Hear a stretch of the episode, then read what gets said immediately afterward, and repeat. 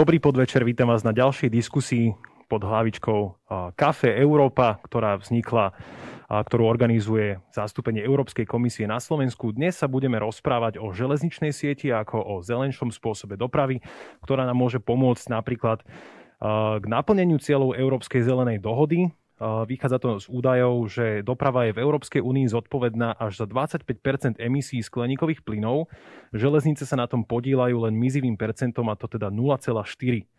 Preto môžu zohrávať dôležitú úlohu v udržateľnom cestovnom ruchu a železničná doprava je nielen teda čistejšia, ale aj bezpečnejšia v porovnaní s inými druhmi dopravy.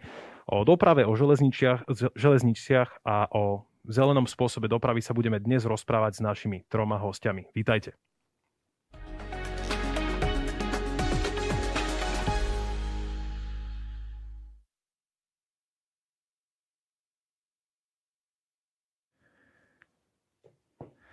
Takže dobrý deň ešte raz. Vítam u nás v štúdiu našich eh, hostí. Prvým z nich je Karol Martinček, ktorý je podpredsedom predstavenstva a riaditeľ úseku obchodu železničnej spoločnosti Slovensko. Vítajte. Ďakujem, dobrý deň. Našim druhým hostom je mladý cestovateľ a bloger Milan Bezmapy. Vítajte. Ďakujem, dobrý deň. A telemostom sa pripájame aj do Bruselu. A dovolte mi, aby som u nás v štúdiu takto eh, digitálne privítal Elišku Mamdaniovu, ktorá je líder týmu na právnom oddelení Generálneho riaditeľstva pre mobilitu a dopravu Európskej komisie. Vítajte. E, dobrý podvečer do Bratislavy. Železničná doprava je už dlhodobo vnímaná ako tá zelená. Skúste nám možno na začiatok povedať, pán Martinček, ako je to so Slovenskom a aký je ten status a využívanie dopravy? No, je to, je to široká téma, neviem, z ktorej strany e, začnem, lebo sme zadefinovali zelenú. A tá zelená, keď si uvedomíme našu infraštruktúru, e, tak máme cca nejakých 3600 km tratí použiteľných dneska a z toho si treba uvedomiť, že je 60% zatiaľ neelektrifikovaných. To znamená, že týmto pádom tu máme určitý eh, handicap na to, aby sme, aby sme do budúcna vedeli s týmto, s týmto parametrom niečo spraviť. Lebo to má ten dopad na tú zelenú energiu. Samozrejme, druhý ten faktor je, že tá železničná eh, doprava bola vždy zadefinovaná ako taká kostra mobility v rámci územia, čiže Slovenska, a potom by mala byť tá e, určitá kostra mobility v rámci stredoeurópskeho a európskeho priestoru. A tu máme opäť uh, určité rezervy uh, v tom, že ako sme k tejto infraštruktúre a k doprave ako takej pristupovali posledných, posledných 30 rokov. Uh, za posledných 5 rokov môžeme povedať a konštatovať, že ten medzinor, medziročný nárast e, dopravy obyvateľstva sa nám pohybuje niekde 6 až 8 čo je na pomery európskeho, e, na európske pomery, dá sa povedať, e, výrazný nárast. Ten nárast samozrejme, že je určitým odrazom od toho, tomu, že ako tá železničná infraštruktúra, železničná doprava vyzerá a akú, akým spôsobom ju ponúkate tým zákazníkom a čo cez tú dopravu ponúkate ako, ako benefit. Čiže na začiatok asi toľko a verím tomu, že ďalšie otázky, ako ďalej a prečo uh, budem očakávať. Pani Mamdaniová, na návrh Európskej komisie bol rok 2021 vymenovaný ako Európsky rok železníc. Z toho pohľadu Európy a Slovenska, teda jedného zo štátov Európskej únie, ako môže vlastne Európa, Európska únia pomôcť Slovensku budovať, rozšíriť tento zelený spôsob dopravy? E, ďakujem pekne za slovo. No ako ste povedali, rok 2021 e, je vyhlásený za Európsky rok železníc. S cieľom práve prinavrátiť alebo viacej ešte podporiť dobre meno železníc a vlastne obnoviť dôveru pasažierov a dôveru podnikateľov k železničnej doprave.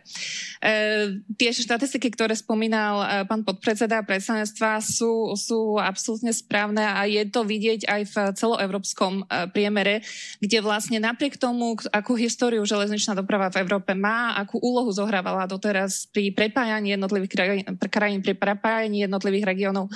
E, čo sa týka ro- počtu osôb, ktoré sú prepravované železnice, na železniciach, tak je, tá situácia nie je úplne rúžová. E, v, keď si zoberieme len prepravu um, cez, cestnú alebo železničnú, tak železnica prepra- predstavuje len 7,8 prepravaných osôb na počet kilometrov, čo je veľmi nízke, samozrejme veľmi nízke percento.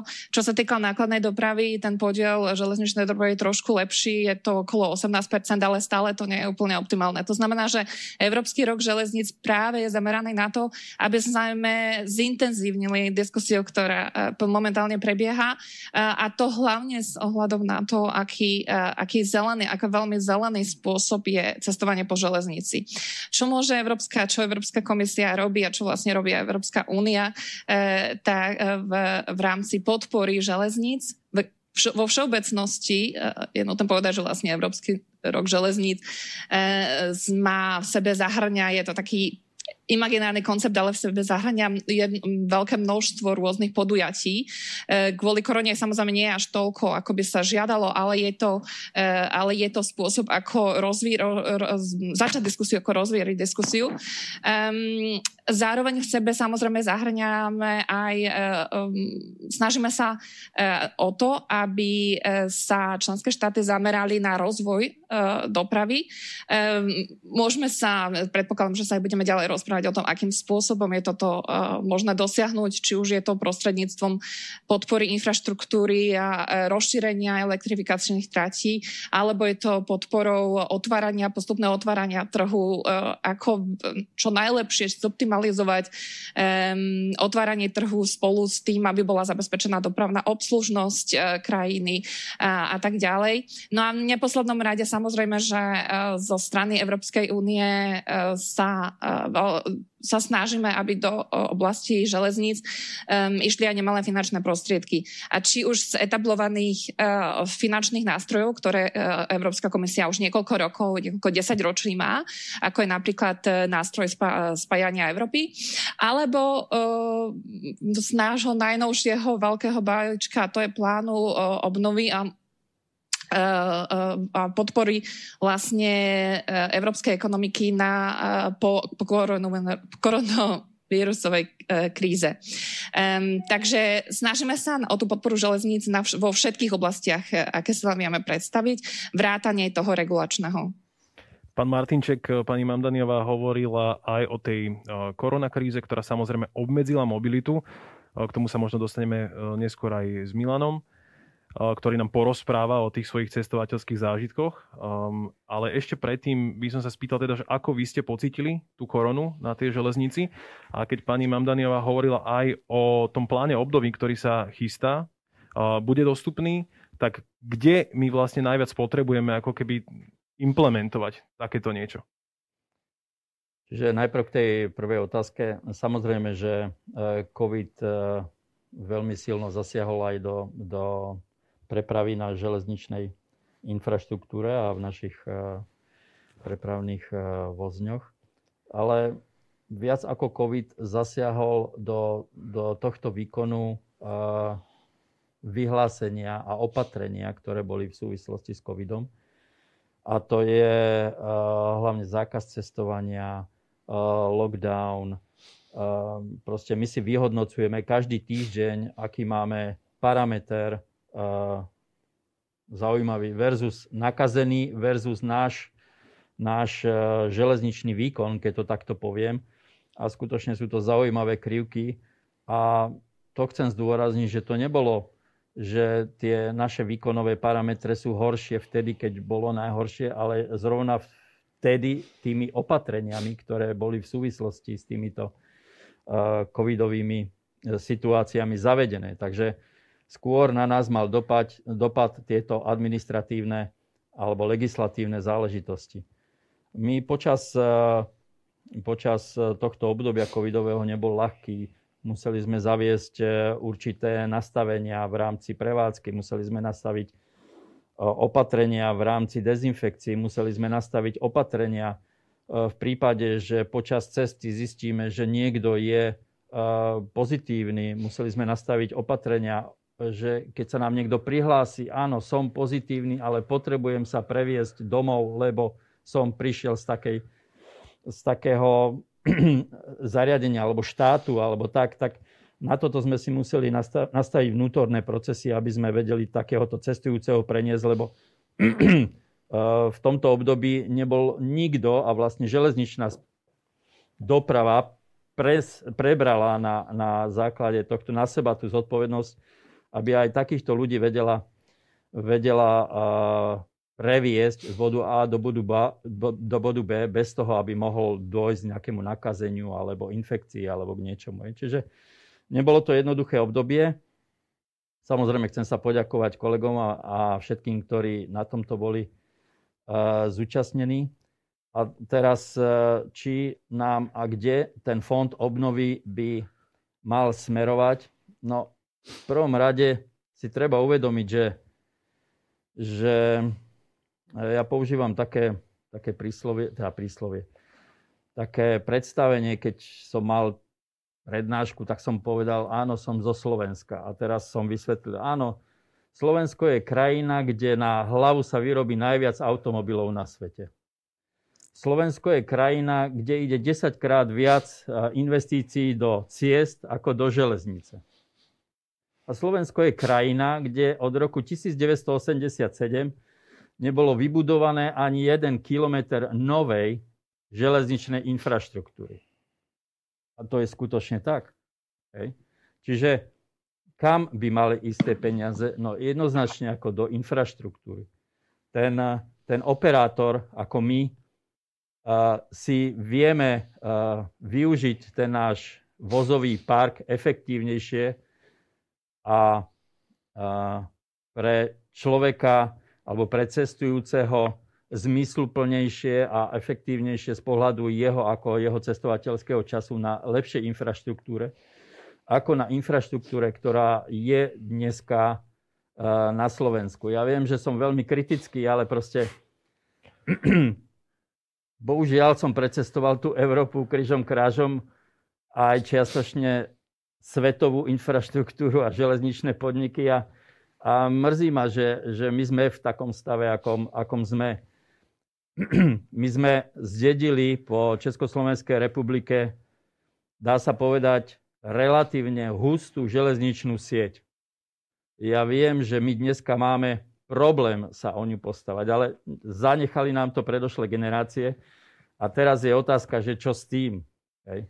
Takže opäť hovorím, treba si pripraviť eh, taký by som povedal, plán dopravnej obslužnosti, stratégiu rozvoja železnic, železničnej dopravy ako takej v rámci Slovenska a v rámci Európy a sústrediť sa na investícii do toho, aby sme spájali jednak Slovensko v rámci regionov a v rámci Slovensko ako v rámci Európy. Toto je základ. Keď toto budeme mať nastavené, tak ja si myslím, že potom tie služby, ktoré budú na to naviazané, a to sú není len služby charakteru, že tu príde niekto voziť, ale to sú služby, že niekto sa musí o ten vozový park starať.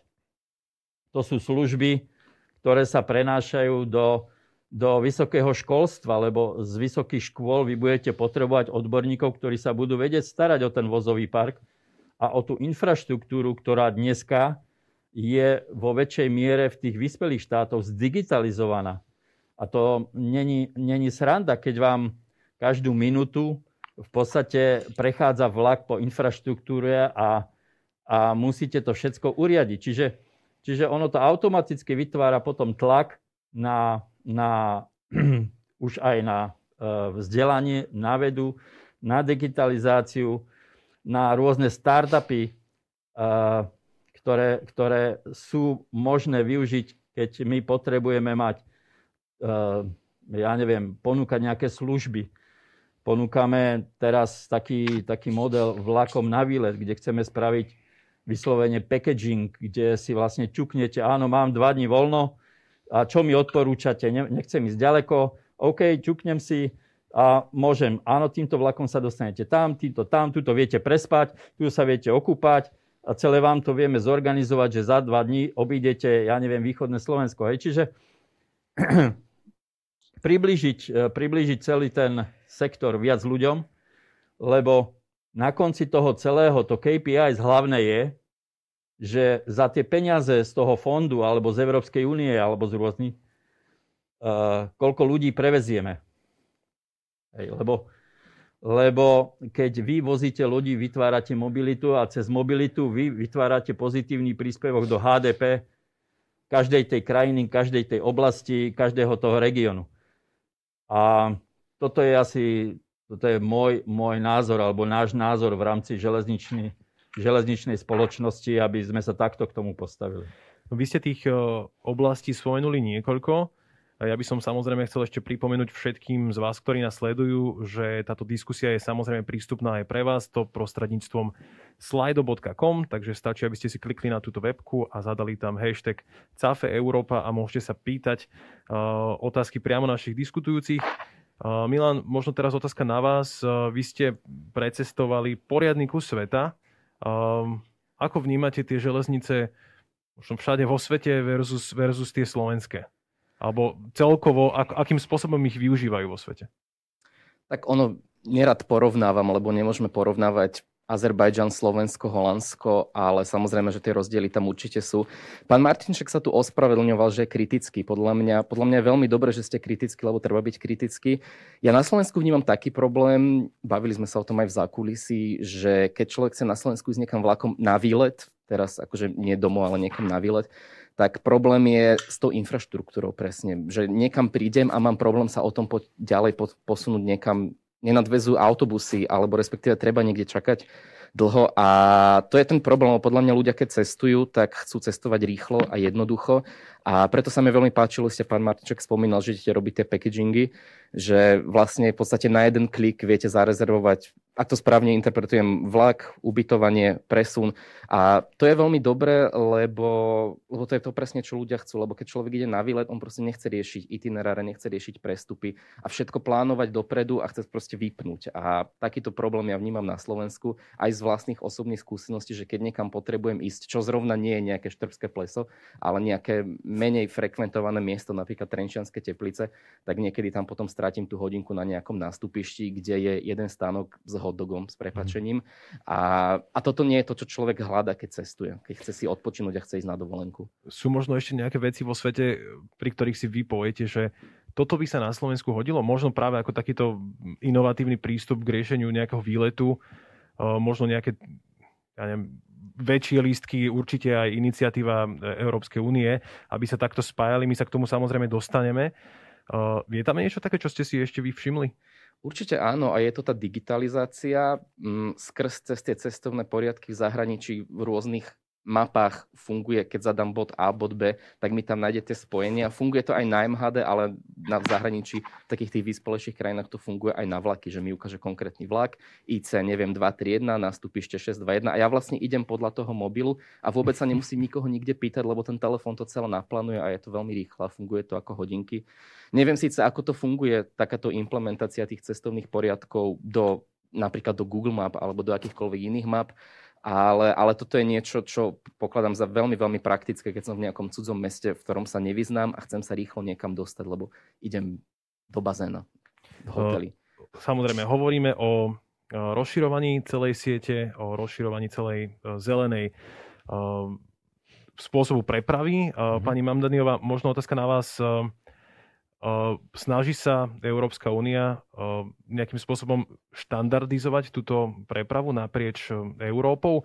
Hovoríme tu o tom, že ju chceme podporovať, ale samozrejme niektoré štáty, možno my medzi ne patríme, že ju máme na trošku nižšom úrovni, na trošku nižšom leveli celú tú železničnú dopravu. V prvom rade by som chcela povedať, že obidvaja diskutujúci mi hovorili absolútne z duše.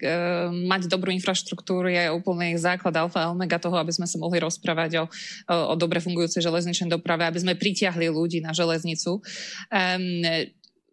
Len, len možno najlepšie sa ten európsky problém prepojenia železníc dá ilustrovať na, na veľmi konkrétnom príklade.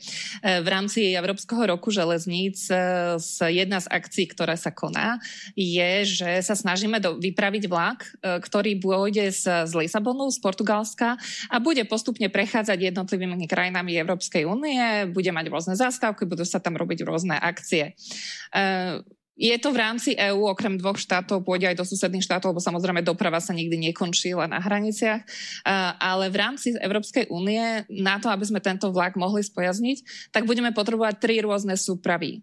Pretože technické vybavenie je bohužiaľ také, že e, momentálne existujú tri rôzne, e, alebo teda ten, na tej ceste, ktorým tento vlak pôjde, tento express pôjde, e, sú tri rôzne technické parametre na, na, to, na tie vlakové súpravy. Odliadnúť od toho, aké technické parametre boli doteraz dávané v rámci jednotlivých štátov a proste nelogické veci, ako napríklad, že keď vlak z Čiech na Slovensko prešiel hranice, tak sa museli vymeniť strojvodcovia a tak ďalej. A toto sú, toto sú uh, uh, oblasti, ktoré sa týkajú ešte predtým, ako sa dostaneme k digitalizácii, k, k, k, k, čo sa týka ticketingu, či, než sa dostaneme k tomu, ako ľudia budú kupovať a predávať listky. Toto sú úplne elementárne veci, ktoré musia fungovať, ktoré sa musia rozbehnúť tak, aby sme mohli vlastne ďalej tú dopravu podporovať. A preto v rámci Európskej únie, čo je veľmi dobré, že teraz vlastne na konci minulého roku sa dovršil tzv. technický pilier otvárania železničného trhu alebo stanovenia jednotného eh, európskeho železničného trhu, eh, ktorý by mal práve napomôcť k tomu, aby sme nemuseli už riešiť tie základné veci v infraštruktúre. Je to spojené s tým, že sa snažíme dať do, do popredia jednotný európsky systém riadenia železničnej dopravy. Tu išli nemalé financie práve na, na to, aby sme buď, aby mohli železniční dopravci nakupovať nové vlaky, ktoré sú už týmto systémom vybavené, alebo aby mohli sa retrofitovať staré vlaky, ktoré sú, ale kde, ktoré ešte majú určitú dobu na to, aby mohli e, naďalej fungovať, ale už v rámci nového riadiaceho systému. E, takže to sú všetko opatrenia, ktoré, ktoré napomáhajú k tomu, aby sa tá infraštruktúra e, zlepšila. Ja chcem ešte povedať ešte jednu vec k tomu, čo sa vlastne už bolo naznačené z, z pohľadu pánov v, v diskutujúcich. A, a to je dôležitosť práve aj toho, toho, tej oblasti multimodality, že vlastne, aby sme na tú železnicu priťahli ľudí, tak musíme sa zamerať aj na to, aby, sme, aby bolo možné poskytnúť nejaký ten servis, preda servis po, hej, to znamená, aby som sa na tú železničnú stanicu, ktorá nie je vždy v centre mesta, mala ako dostať, či už autobusom, alebo aby tam boli záchytné parkoviska, uh, um, alebo aby boli vytvorené podmienky na bicyklovanie. Um, mali by sme sa zamerať na to, aby vlastne bolo možné si kupovať lístky aj nejakým, nejakým spôsobom, integrovaným spôsobom. To znamená, že uh, tá, tá železničná spoločnosť by bola schopná mi predať lístok nie len v rámci E, tráti, ktoré ona prevádzkuje, ale aj ďalej, pokiaľ tam existuje nejaký iný partner, či už autobusová spoločnosť alebo iný vlakový dopravca. Um, niečo podobné, ako vidíme napríklad v leteckej doprave. Um, a v neposlednom rade by som ešte chcela vyzdvihnúť úlohu uh, železníc uh, a dopad vlastne covidu na železnice, lebo železnice boli svojím spôsobom vo veľmi, um, a teraz sa trošku vraciam k tej predchádzajúcej otázke, ale vo veľmi uh, zvláštnej situácii, lebo vlastne videli e, postupný úpadok, alebo teda náhly dokonca úpadok cestujúcich, ale zároveň museli stále premávať, pretože, e, pretože plnili dôležitú úlohu pri doprave kritickej infraštruktúry. To znamená pri pri tom, aby sa ľudia, ktorí naozaj museli stále chodiť do roboty a starať sa o to, aby sme sa vlastne nejakým spôsobom cez tú krízu dostali, e, tak často využívali práve železničné spojenia. Takže tam nebola možnosť, že vlastne zavrieme železnice a, e, a počkáme, prečkáme, kým kríza prejde. Práve tie železnice naďalej museli e, fungovať. Keď rozprávate o nejakej implementácii aj celého toho systému, aby sme dokázali naozaj ten vlak z toho Lisabonu poslať, aby putoval po tej Európe. Ono to znie tak idylicky. Teraz sme v štádiu, kedy to asi ešte úplne nejde, možno aj to výmenou tých rušňov. Pevne verím, že to dobre teda nazývam, tých mašín. A aký je možno ten časový rámec e, z pohľadu, ktorý si aj Európska únia dáva, že by niečo takéto mohlo byť aspoň hmatateľne k dispozícii a teda už potom je druhá vec, kedy to v praxi aj tak naozaj tak bude? Tak ono je to postupný proces. Ne? Ako technicky, čo sa týka regulačného rámca, tak ten proces bol završený na jeseň minulého roku, keď vlastne sa e, dala, e, sa vlastne z e, Európska agentúra, ktorá je špecializovaná agentúra na dávanie licencií pre e, železničné spoločnosti, začala svoju činnosť. E, začali sme vlastne všetky, členské štáty mali vytvoriť všetky kroky k tomu, aby mohla táto implementácia nastať, lenže trvá to bohužiaľ, trvá to nejaký čas. Samozrejme, že nedá sa všetko naraz, uh, ale tak dúfame, že to, bude, že to bude čo najskôr. Ešte by som k tomu chcela podotknúť, že vlastne tá technická, ten technický uh, pilier to bola len jedna stránka uh, postupného zlepšovania a otvárania európskej, uh, európskeho trhu pre železničnú dopravu. Druhá stránka bola otázka, teda bol pilier trhový, kde vlastne takisto od konca minulého roku platí, že momentálne akákoľvek železničná spoločnosť chce začať poskytovať svoje služby, tak môže. Um, je tam len určité obmedzené, uh, určité časť, určité konkrétne prípady, kedy je možné tomuto zabraniť, ale v princíp je taký, že každý môže, každá spoločnosť, ktorá má licenciu, môže poskytovať železničné služby. A od roku 2023 uh, sa vlastne posunieme ešte ďalej a, a, a bude, zavedie, zavedie sa princíp um, súťaže aj o trh. To znamená, že um, akékoľvek um, zmluvy vo verejnom záujme, ktoré budú, o ktoré členské štáty budú mať záujem uh, v prípade, že trh nebude dané služby poskytovať, tak budú musieť prebiehať cez tender. Takže vlastne ten regulačný rámec, uh, ak sa vrátim naspäť k vašej otázke, že kedy sa to všetko stane, tak ono sa to deje postupne už niekoľko uh, desať ročí. Nedeje sa to možno tak rýchlo, ako by sme chceli, uh, ale, ale sme, som, sme som všetci spoločne a myslím si, že v súvislosti aj práve so zelenou uh, dohodou uh, majú železnice veľkú šancu sa teraz posunúť ďalej dopredu. Máme tu jednu otázku z publika, je to konkrétne na Milana. Rád by som sa opýtal, píše Anonym, um, že či by šiel lietadlom Milan, alebo radšej vlákom na dlhšiu cestu po Európe, ak by bola cena lístka závislá od dopadu na uhlíkovú stopu. Áno, tak táto uhlíková stopa skrz to lietanie, to je veľmi téma, ktorá sa diskusie a ľudia chcú vlastne na to odpovede. Uh, určite áno, závisí to samozrejme od destinácie, ale taký Eurotrip vlakom, prečo nie, prečo nie? Ak by sa tam teda aj dalo prespať, viem, že existuje ten, mne teraz vypadol názov toho lístka, ale je taký špeciálny lístok, kde za jednu cenu vlastne sa dá prejsť Európa dá sa tam aj spať. Možno naši diskutujúci ďalší vedia, Eurorail alebo Europass, áno, niečo áno, také. Europa ticket, e, Europa ticket a to sa naozaj, naozaj veľmi oplatí s tým, že väčšina týchto európskych miest má tie hlavné železničné stanice naozaj z centra do centra, takže v porovnaní s cestovaním s lietadlom aj skrz tú uhlíkovú stopu je to naozaj, naozaj výhodnejšie, keď ide samozrejme o také trip, kde chce človek navštíviť viac miest.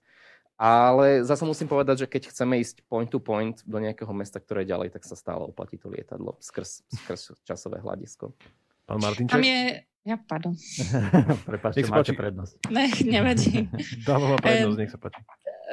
Dobre, ďakujem. E, ja som chcela povedať, že tam vlastne aj z nášho hľadiska z pohľadu e, e, opatrení do budúcnosti je vlastne nejaký ten cieľ, aby do približne 500 kilometrov bola tá letecká doprava nahrádzaná železničnou, ale nie vždy je to samozrejme možné, hej, lebo už ako náhle sa posunieme na tú hranicu 500 km alebo viac, tak už nie je možné robiť jednodňové cesty, to znamená, môže to mať nejaký vplyv na biznisy, na, nemôže v niektorých štátoch samozrejme nie vždy tá, nie vždy tá železničná doprava existuje. Um, ak by sme sa chceli rozprávať o skutočné nahradenie železnice uh, v leteckej spoločnosti železnicami, tak uh, tak by bolo nevyhnutné, aby sme napríklad e, naďalej rozvíjali, alebo mali už na určitej úrovni e, vysokorýchlostnú trate. A to je zatiaľ, e, tam sú zatiaľ veľmi veľké rozdiely medzi členskými štátmi. Ano, na momentálne Európska únia sa pozerá na financovanie, na rozvoj vlastne rýchlo, rýchlo tráte medzi Viedňou, Bratislavou a Budapešťou, ale, ale ako povedal pán Martinček, v rámci Slovenska stále sa hovoríme, stále hovoríme o tom, že väčšina trati ešte nie ani len elektrifikovaný. Ja by som možno, že zareagoval na jednu stranu aj na druhú stranu. Ja by som nechcel, že aby ten, ten eh, motivačný faktor bol len to, že tá uhlíková stopa, ale aby ten motivačný faktor bol aj to, čo tu bolo povedané, že, že vy tú železnicu musíte postaviť, čo sa týka cestovacieho, cestovného času, nad úroveň cesty a pod úroveň lietadla a vtedy tá železnica má svoju pridanú hodnotu a vtedy tá cestná doprava, železnica a lietadlo sa doplňajú.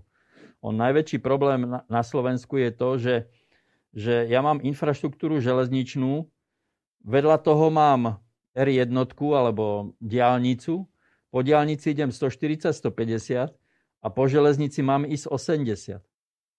Hej. To je proste, to sú skutočne uh, nechcem povedať vyhodené peniaze, ale je to, je to nerozumná investícia v tom, že na jednej strane mám infraštruktúru železničnú a potom chcem, aby mi tí ľudia z, tej, z tých ciest prestúpili do tej železnice.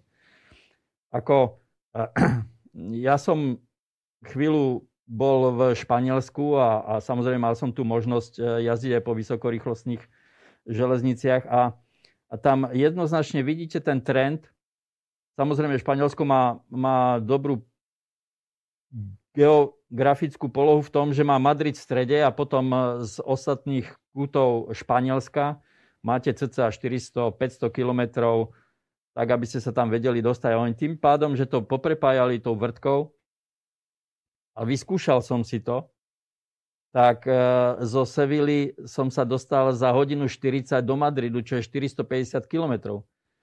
A tam stretnete ľudí, ktorí takto dochádzajú do roboty denodene. On eh, proste nemá problém hodinu 40 byť vo vlaku, lebo je spojený s ofisom. Zamestnávateľ mu to automaticky počíta do jeho kvázi pracovného času, lebo robí výkon. A on tým, že tam musí fyzicky ísť, tak proste si treba uvedomiť, že ako keby som dochádzal z Košic do Bratislavy, že tam, že tam tá, tá dostupná vzdialenosť do toho ekonomického centra je oveľa vyššia alebo väčšia, ako je v rámci Slovenska. V rámci Slovenska maximálne, keď zoberiem z Trenčína, tak je to nejakých 59-55 minút IC. Čiže tu si treba uvedomiť, že aký to má pozitívny dopad na tú diskrepanciu regionálnu, ktorú my dneska obrovskú máme. Hej. Lebo dôležité je, aby som si ja zarobil tie peniaze v Madride, ale doniesol ich potom domov, treba z Rožňavy. Aby som sa nemusel ja z Rožňavy stiahovať do Košíc, ale v Košiciach robil, zarobil si 1500 eur a doniesol tie peniaze do Rožňavy a vytváral tam tlak na služby a na to, aby som ich vedel umiestniť. A tým vlastne vyrovnávate tú regionálnu diskrepanciu, ktorú my na Slovensku máme obrovskú. Nám región Bratislavy uh, ide, čo sa týka cien, uh, obrovský hore a vyľudňuje sa nám zvyšok Slovenska, ale to je dané tým, že my sme tú mobilitu uh, vyriešili alebo chceli vyriešiť uh, diálnicami alebo autom. Treba si uvedomiť, že v takom chudobnejšom regióne vy keď si chcete kúpiť auto, musíte mať na benzín, musíte mať na poisky, musíte mať ja neviem na čo. A do týchto chudobnejších regiónov vám chodia, ak teda tam dostanete nejakého investora, väčšinou len tí, ktorí hľadajú lacnú pracovnú silu. Hej. Čiže opäť sa tá diskrepancia uh, ako keby zvyšovala. A to som chcel tým povedať, že, že cez tú kvalitnú infraštruktúru, a cez tú vysokorýchlostnú železnicu vy sa dostanete, že nie 500 km sa vám oplatí ísť vlakom oproti lietadlu, ale tak ako v Španielsku vám letecká doprava ide smerom dolu a vysokorýchlostná vám ide hore. A vysokorýchlostná je zaujímavé, že začína byť profitabilná, lebo na tie väčšie vzdialenosti vy máte oveľa väčší výnos z, toho, z tej osoby a z toho kilometra, ako keď robíte klasickú regionálnu dopravu. Čiže to sú také zaujímavé paradoxy v rámci, aj v rámci Európy. Hm. A preto ja tlačím stále na tú infraštruktúru, lebo, lebo, lebo skutočne je to základ, základ ďalšieho rozvoja Slovenska ako takého, lebo to Slovensko je skutočne pekná krajina, malá krajina. Veď si zoberme východ, západ, 500 km, to sú dve hodiny vlakom, alebo v Číne, keď som sa viezol, tak je to hodina vlakom, hej. A, a tu mi chýba ten, ten taký, uh, by som povedal, uh, taký smer toho smerovania aj tej Európy, aby sme si jednoznačne povedali, OK, tak vrtky, vrtky budeme my zodpovedať za vrtky, kade pôjdu, ako pôjdu a tak ďalej. A vy si na to spravte tú svoju domácu infraštruktúru tak, aby ste si vedeli tú obslužnosť toho územia zabezpečiť čo najefektívnejšie. Hej. A to, že ich máme dneska e, neselektrifikované, to, že ich máme dneska v profile, že idete na niektorých miestach 10 alebo 20 rýchlosťou, e, je len dôsledok toho, že sme sa nestarali o tú infraštruktúru. A teraz stojí otázka, mám ja peniaze z fondu obnovy využiť na opravu týchto tratí, ktoré len dám do užívateľskej rýchlosti. To znamená, nákup boli stávané konštrukčne na 80, na 90, na 100 a vedľa toho mám postavenú R1, kade idem 150. Hej. A toto, toto si treba, treba uvedomiť a skutočne si povedať a rozhodnúť, do čoho mám teda investovať. Mám sa starať o starý dom, alebo proste postavím niečo, čo má hlavu a petu a bude slúžiť, bude slúžiť ďalších 50 rokov, lebo, lebo tá železnica, vy dneska postavíte tunel a ten tunel tu bude za 50 rokov, lenže my, už aj tuto vidím otázky, my postavíme tunel na 140 rýchlosť, ako za 50 rokov, 140 rýchlosť cez tunel, no nehne, nehnevajte sa, veď ako uh, ten tunel, keď už raz staviam, veď stále je to len rovná rúra. Hej.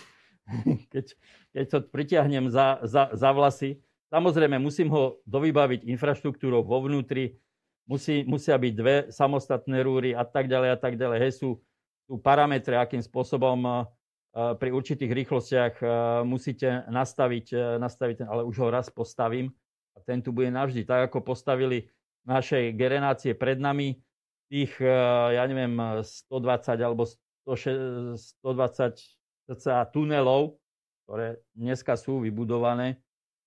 A my sme za posledných, eh, za posledných, ako som povedal, 30 rokov možno postavili dva tunely.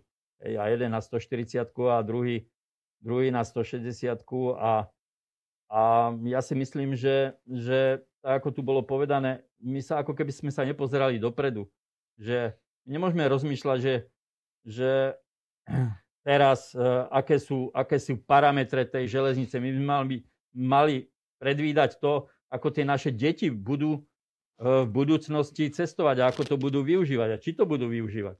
Možno by sme sa mohli Veľmi dostať... vizionárske, e, vizionárske riešenie, ale nechcem podomknúť, že samozrejme, že peniaze z plánu obnovy e, sú poskytnuté na európskej úrovni, ale zostáva na členských štátoch, akým spôsobom ich chcú využiť, čo vlastne do tých e, národných plánov dajú. Ja som dneska zachytila, že Slovenský národný plán má, e, má byť schválený vládou teraz už 28. E, tento týždeň. Uh, tak, uh, takže, takže uvidíme, že čo vlastne v konečnom dôsledku uh, sa tam dostalo, čo sa týka podpory infraštruktúry. Určite s tým súvisí aj tá elektrifikácia niektorých tých tratí a máme tu práve otázku od Zuzany, že chcela by som sa spýtať na možnosť prestupu na ekoriešenia, teda radšej ako sú naftové rušne, a že aká je tá elektrika naozaj zelená, že, že či my vlastne máme dostatok obnoviteľných zdrojov na to, aby sme mohli niečo takéto robiť? Lebo to je zase otázka možno, že na energetikov. Ale môžem k tomu povedať. Nech sa páči. Tiež, lebo tiež sa nakupujeme elektriku, stretávame sa. Pôsobil som predtým trochu v iných sektoroch. Takže opäť môžem povedať, celá Vážská kaskáda, celý, celá je na Dunaji. Veď máme hydroelektrárne a to je, to je zelená elektrika. Hej? A budú sa teda elektrifikovať tie trate, ktoré... No ja, ja predpokladám, ak chceme dostať ľudí do vlakov, tak budeme musieť elektrifikovať. Ono je to potom aj v otázke od uh, Filipa. Uh, samozrejme, že je to na nejakých rokovaniach a pani Mamnadiova hovorila, že je to už na členských štátoch, akým spôsobom budú tie zdroje z plánu období využívať. Či, či sa teda napríklad bude z takéhoto niečoho elektrifikovať. Ono je potrebné tu samozrejme povedať, že pán Martinček pôsobí v železničnej spoločnosti Slovensku, ktorá je osobným dopravcom. Uh, skúste nám ešte iba v krátkosti popísať, že aký je tam rozdiel, lebo pre niekoho sa možno zdá, že vy kriticky sa pozeráte na svoj vlastný obchod, ale uh, ako keby na Slovensku máme tri rozličné štátne podniky v železnici. Uh, áno, po rozdelení uh, Československa vlastne vznikla železničná spoločnosť ŽSR, čiže Železnice Slovenskej republiky. A potom v roku 2005 tieto železnice Slovenskej republiky sa rozdelili na dve spoločnosti a to je na infraštruktúru, to znamená kolajnice, e, budovy, e, zabezpečovacie zariadenia, kryžovatky a kryžovania, ktoré zostali na strane ŽSR a vznikli, vznikla jedna spoločnosť a to sa volalo ZSSK, Železnice Slovenskej Eh, železničná spoločnosť Slovensko a železničná spoločnosť Slovensko sa potom v roku 2012 rozdelila na osobnú dopravu a na tovarovú dopravu. To znamená, že eh, my sme celý ten železničný sektor rozdelili na tri samostatné entity. Samozrejme, na vrchu toho celého je jediný vlastník, a to je štát cez ministerstvo dopravy, ale nepodarilo sa ustrážiť tú kontinuitu, kontinuitu tej celkovej stratégie rozvoja železníc, lebo či už je to tovar, či už je to človek, je závislý na stavu železničnej infraštruktúry a železničná infraštruktúra by sa mala prispôsobovať toku tovarov a toku ľuďom. A, a tu vznikla určitá uh, disparita v tom, tom ponímaní týchto troch spoločností, takže a ja som za tú osobnú dopravu. A ja viem, že kafrem spoločnosti ŽSR do infraštruktúry, ale ja sa s tým denodene, denodene stretávam a ja si musím rátať náklady na prepraveného človeka, alebo pasažiera, alebo môjho zákazníka. A dostávam sa do, do m, hm, takých e, ťažkých situácií v tom, že v rámci tej infraštruktúry neviem to spraviť efektívnejšie jednak pre štát, ale aj pre toho cestujúceho alebo pre toho zákazníka. Aj. Tak preto sme zavesení na tej infraštruktúre a keď e, nevyriešime infraštruktúru, tak dá sa povedať, že tí zákazníci neprestúpia z tých aut do, do, na železnicu alebo do tých vlakov. Maximálne možno prestúpia vtedy, keď sa nám za, zapchajú nejaké tie ekonomické centra a nebudete sa vedieť dostať e, do mesta ináč ako po železnici. Ale to je, to je už taký paradox potom. Milan, uh, otázka na vás. Uh, čo by vás možno primelo viac využívať železnicu aj prihľadnutím na to, že ste si to vyskúšali barzde kade tade po svete. Niekde to je určite horšie, niekde to je lepšie. Um, aké služby sú tam možno a skúste sa na to pozrieť aj z hľadiska toho, že tie železnice v západnej Európe sú síce lepšie, hovoríme tu o rýchlo vlakoch, rýchlostných linkách, ale sú aj násobne drahšie. Tak určite sú to tie služby. Sú to tie služby, keď prídem na ten vlak, donútra, chcem, aby bol čistý, chcem, aby odišiel na čas, chcem, aby prišiel na čas. Samozrejme, že nie vždy sa to dá 100% zabezpečiť, ale, ale určite tie služby, jednoznačne na základe nejakých, nejakých recenzií a možno dostupnosť tiež, keď cestujú ľudia, tak sa chcú dohovoriť po anglicky, samozrejme vedieť sa opýtať na nejakú cestu, nejakého sprievodcu. Som narazil aj na ďalšiu otázku, to na slajdu. áno, áno. Presne, že tá angličtina, tá angličtina myslím si, že je veľmi dôležitá tuto, ale opäť bavíme sa presne o krajine, do ktorej, do ktorej ideme. Ale tá, tá pripravenosť vlastne toho celého systému na toho, na toho cestujúceho. Čo je pre vás teraz už štandard pri tej vlakovej doprave? Dochvíľnosť a prestup. Rýchly prestup a dochvíľnosť. To je možno niečo, čo áno, aj tuto riešime občas ako problém na Slovensku samozrejme.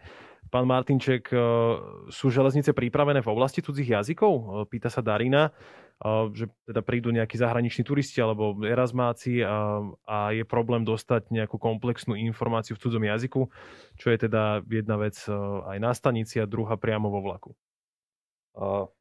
Čo sa týka tejto otázky, tak my automaticky, čo sú medzinárodné, medzinárodné spojenia, tak tam vlak vedúci ako taký sú vybavení, vybavení rečovo na tej úrovni, aby vedeli poradiť tomu cestujúcemu. Čo sa týka staníc, tak tu máme v niektorých tých dôležitejších staniciach tzv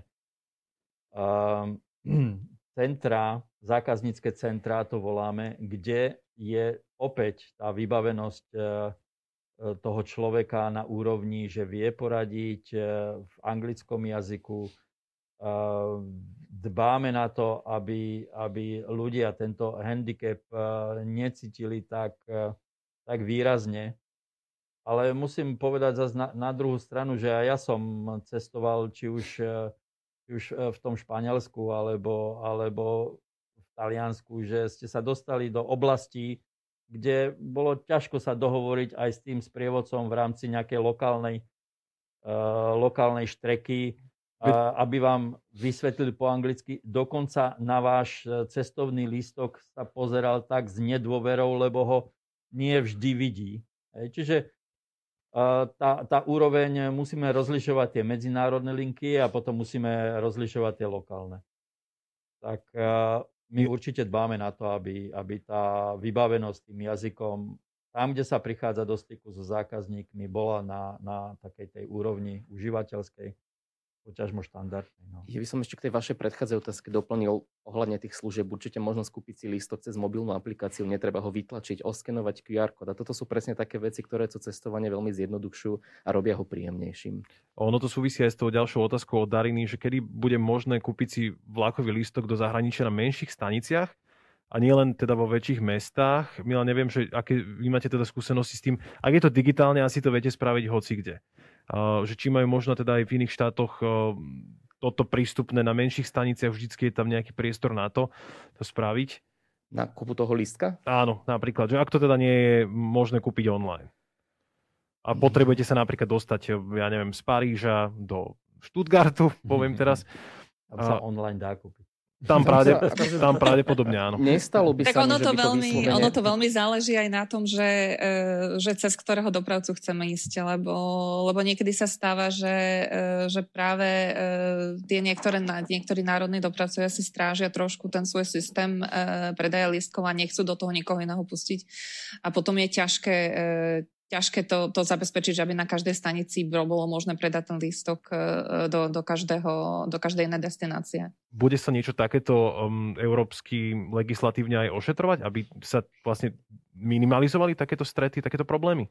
Jedna, jeden z plánov, ktorý máme, ja som vlastne, sme sa k tomu nedostali, ale v nadväznosti na zelený, zelenú dohodu vlastne minulý rok prijala komisia stratégiu v oblasti dopravy a jeden, je tam 82 akčných bodov a jeden z nich je práve aj zameraný na to, aby sa zlepšil vlastne ticketing, aby sa zlepšila tá dostupnosť lístkov, eh, informácií pre cestujúcich, aby sa dalo mm, čo najviac eh, spraviť cez aplikácie na mobilných telefónoch telefónoch, aby boli dostupné e, v reálnej informácie, v reálnom čase, to znamená o meškaní vlakov, o tom, aby sa nestalo, že stojím na peróne a e, niekto, kto, e, kto má jednu apku, už dostane informáciu, že vlak mešká, ja ešte s mojou apkou, s, niek- s nejakou inou, ja tú informáciu ešte nemám. Takže, takže určite sa bude aj na to pozerať. Martinček, chceli ste reagovať? Ja som chcel ešte, bolo tu povedané, že nás čaká aj určitá digitalizácia a určitý stupeň digitalizácie. A v rámci tejto digitalizácie už e, sa objavujú e, samozrejme aj také návrhy alebo riešenia, kde vy v rámci e, nakupovania lísku budete už absolútne free. To znamená, že vy nastúpite, vystúpite a ja cez tracking vám raz do mesiaca pošlem, eh, pošlem vyučtovanie. Hej? Že cez ID konto, eh, keď vás mám v systéme, a vy ste ochotní mi sprístupniť váš tracking, ja viem odsledovať, e, koľkokrát ste išli, na akej linke ste išli, koľko kilometrov a na základe e, tarifného systému vám viem vyučtovať e, na konci, na konci nejakú súhrnú, súhrnú faktúru. Hej. A toto je budúcnosť toho, že, že vy de facto si budete kupovať len, len miesto alebo miestenku, hej, si budete zabezpečovať. Ale ten cestovný lístok ako taký, samozrejme v rámci tej aplikácie by ste mali dostať keď e, ste není úplne uh, regulár cestu, cesto, cestujúci, ale ste, že cestujete raz za čas, tak mali by ste dostať nejaký predpoklad cestovného a mali by ste si ho odsúhlasiť a tak ďalej. Hej. Lebo si potrebné uvedomiť, že, že uh, obrovské náklady vznikajú len s tým, že vydáte nejaký cestovný lístok. Vy ste to tu spomínali, že, že veľa tarifných bodov je kamenných, veľa tarifných bodov má ľudské obsadenie. Vy tých ľudí tam musíte zamestnávať, musíte vytláčať cestovný listok na papier. To sú špeciálne papiere, není to štandardný papier. Hej. Samozrejme, tá aplikácia, že to dostanete do telefónu, je nejaký medzistupeň. Pre nás samozrejme je lepšie, keď idú do digitálneho priestoru tie listky, ale napriek tomu my vidíme tú obrovskú príležitosť aj v rámci Európy, že cez snímanie alebo trekovanie cestujúceho, uh, ako, sa, ako sa správa v rámci, v rámci toho dňa, lebo si môžeme uvedomiť, že ja budem môcť striedať aj autobus, uh, vlak a potom zase nejakú loď alebo čo. A ja automaticky si viem rozšerovať ten, ten, ten cestovateľský, cestovateľskú trasu, že tento úsek si išiel v tomto prostriedku, za ten platíš toľko, za, za autobus platíš toľko a za uh, loď platíš toľko. Hej, že proste to je ten cieľ toho, aby sa mohol ten cestujúci voľne pohybovať, proste prišiel, nastúpil, kontroloval si, kde chce vystúpiť, na základe svojich nejakých predpokladaných ciest a to vyučtovanie príde za ním. My dneska ako keby trochu trápime toho cestujúceho, že najprv musíš, musíš kúpiť hej, a, a vytvárame takú, takú tú užívateľskú bariéru medzi, medzi tou službou a medzi tým zákazníkom. Hej. A toto je takéto smerovanie do budúcna. A ako by to, ako by to v tom ideálnom, ideálnom stave mohlo fungovať? V rámci Európskeho roku železníc plánuje sa na Slovensku aj nejaká ďalšia aktivita v tomto smere? V rámci, v rámci železníc e, na Slovensku samozrejme my zlepšujeme tie produkty, ktoré máme. Doplácame, doplácame alebo zbierame ovocie z predchádzajúcich rokov, kedy ten tarifný predajný systém, ktorý tu je, je tu od roku 2005. Eh, je vybudovaný na nejakej konštrukcii, ktorá dneska už, ktorá mi už dneska nevyhoduje z pohľadu, z pohľadu šerovania dát, tak ako bolo povedané eh, kolegom. Neviem byť úplne platforma pre takéto voľne prístupné eh, apky, ktoré využívajú moje dáta, alebo moje rozhrania tej dátovej štruktúre mi to neumožňujú. Hej. Vieme, sa, vieme e, povedať si možno že čas, že keby, kedy nejaká takáto vec príde e, na Slovensku. Ja som sa to pýtal aj pani Mamnadiovej, že um, kedy tá integrácia nejakým spôsobom sa dovrší, ale samozrejme, že to je proces, ako, ako to spomínala. Uh, kedy napríklad budeme mať také, takéto niečo v telefóne a budeme s tým vedieť platiť? Lebo jedna vec je infraštruktúra, druhá vec je služba a tá služba je už teda v, asi viac vo vašej taktovke. Uh, no ja by som tu bol optimistickejší, lebo, lebo uh, určitým nastúpime do, do prenosu dát v rámci 5G. Hej. V rámci 5G ten prenos a to množstvo a tá latencia týchto dát je na úplne inej úrovni. Takže predpokladám, že z toho vznikne určitý potenciál na to, aby vznikali takéto platformy a ponúkali sa či operátorom, či v rámci európskeho priestoru riešenia ktoré nie my budeme uh, vyvíjať, ale vyvíjajú proste firmy, ktoré, ktoré uh, sú v tomto inovatívne, ktoré sú v tomto pružné, ktoré proste sú bez nejakých e, komplikácií v myslení. A potom to môžu ponúknuť či už akémukoľvek dopravcovi alebo, alebo v rámci Európy jednotný tiket, tarifný systém môže byť. Hej? Že z tohto pohľadu možno som optimista, ale verím tomu, že, že táto, tento prenos dát a to množstvo dát nás opäť posunie a postrčí dopredu a uvidíme, že do 5 rokov by to mohol byť ako kvázi štandard, hej? ak nepríde nejaká ďalšia, alebo môže, prísť aj ďalšia pandémia, aj COVID, a ten opäť urýchlil tú digitalizáciu a že, že toto je taká evolúcia v rámci, v rámci cestovania. Vlastne robíme to pre pasažierov, robíme to pre ľudí, tak ako som povedal. A čím viac ľudia budú cestovať efektívne, ekologicky, tak to bude pre, pre, jak pre našu krajinu, tak pre Európu pozitívne. My tu máme v rámci teda európskej legislatívy aj smernicu jednotnej železničnej siete, ktorej súčasťou je projekt TNT. E, možno to súvisí aj trošku s takou otázkou, že, že či sa e, prepoja vlaky lepšie s Polskom, e, Košice napríklad s Maďarskom, ale potom to trošku vychádza aj mimo Európy a to je práve Ukrajina, nejaké Bielorusko, že my sa rozprávame o tom západnom svete, lebo tam tá väčšina časti Európy je. Uh, takže ako sa bude riešiť toto? Možno pani Mamnadejová?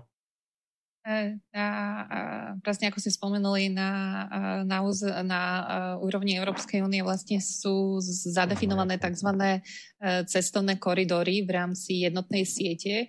E, tieto sa delia na, na dve časti, na základné, ktoré, ktoré sa postupne budujú a tie sa budeme snažiť, aby boli dobudované už v roku 2030 a potom tie podporné, ktoré, ktoré sa budú budovať až do roku 2050 a vlastne aj cez Slovensko prechádzajú tieto dva, dva koridory ktorými e, sme v súčasťou tzv. rímsko-dunajského koridoru, ktorý vlastne pre, prechádza cez naše územie aj na, na juhu, aj e, na severe. A, a tam cieľ je práve, aby sa e, čo najviac upravila tá infraštruktúra tak, aby, bola, aby bolo možné tam práve dotiahnuť tie vysoko rýchlostné vlaky a tak ďalej.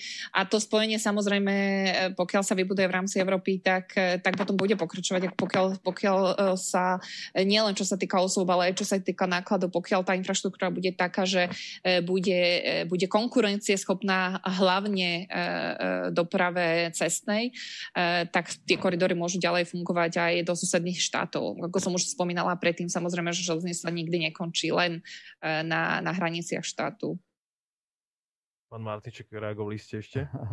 Ja by som chcel tiež podporiť a povedať, že že tým, že sme vlastne, dá sa povedať, v strede tej Európy a my spájame vlastne to Baltické more uh, dole s Čiernym morom, uh, spájame uh, s, s Tureckom, čiže my sme na takej tej hlavnej tovarovej, tovarovej kryžovatke, ale presne tak, ako tu bolo povedané, že tie vysokorýchlostné železnice neznamená, že my tu budeme mať nejakú vysokorýchlostnú železnicu, ktorá pôjde z Bratislavy do Košic je dôležité, aby sme boli súčasťou vysokorýchlostných koridorov. Hej, to znamená, že aby cez Slovensko, či už z východu na západ alebo zo severu na juh, sme umožnili výstavbu takýchto koridorov, lebo z toho bude profitovať aj Slovensko, či už, či už v rámci prepravy, prepravy ľudí, lebo po vrtke viac menej je Eh, preprava pasažierov alebo cestujúcich a ten tovar sa prepravuje po tých eh, nižších rýchlostiach a to je niekde 160-140, je tam taký nejaký ten eh, optimálny rýchlostný koeficient pre, pre prepravu tovaru. Hej. Máme tu nejakú víziu, že, že kedy by vôbec niečo takéto mohlo byť, že či sa bavíme o roku 2030, alebo teda no, neskôr?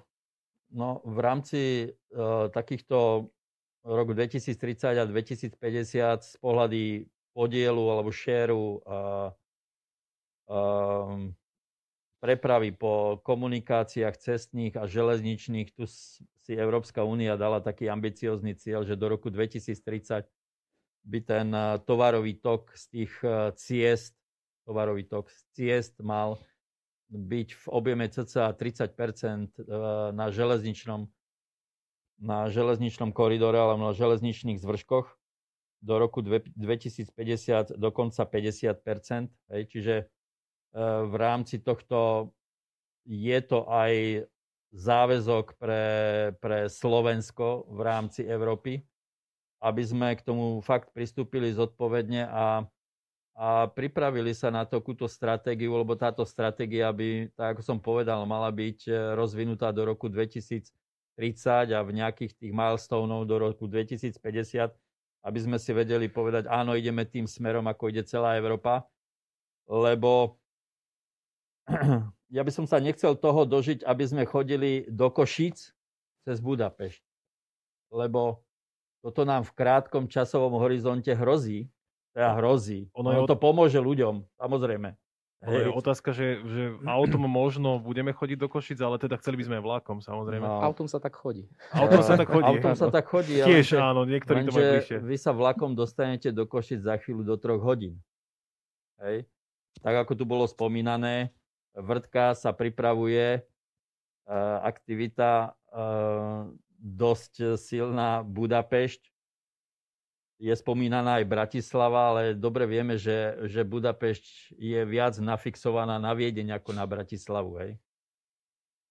Kolegami z, z Prahy alebo z Čiech, keď komunikujeme, tak tí hovoria, OK, my to potiahneme do Břeclavy a stade, keď vy sa nenapojíte na to, my to posunieme do Viedne. Hej. To znamená, že vrtka ako taká obíde Slovensko. Ako tu si treba uvedomiť, že tu nikto na nás nečaká, že, že proste bez nás sa tá Európa nepohne. Buď e, sa my pohneme oproti tej Európe, ale proste uh, ten stav je tu taký. Viete dobre, že v Polsku sa investuje vehementne do spojenia Varšavského letiska, ktoré má ambíciu byť, chcelo by byť teda najväčšie v rámci, v rámci, teraz neviem, či V4 alebo dokonca nejaké druhé, tretie v rámci Európy a pripravujú na to vysokorýchlostné trate, aby sa vedeli či už z Nemecka, či už z Čiech dopraviť na toto letisko. A zase nikde sa nehovorí o Slovensku. Hej. Je to aj iniciatíva všetkých z nás, aby sme prejavovali záujem o túto tému mm-hmm. a možno tým vytvárali nejaký tlak a aj to povedomie o tom, že tie služby môžu byť lepšie, že samozrejme tá infraštruktúra je tu nedostatočná, treba ju zlepšovať. Máme na to samozrejme um, aj ten plán obdovy, ktorý vieme využiť, čo je super. Ja by som ešte veľmi rád túto celú diskusiu uh, završil Milan vami a nejakým vašim, poviem to tak, dobrodružným príbehom zo železnice. Poznáme to v Indii, napríklad teda ľudia cestujú aj, aj na strechách.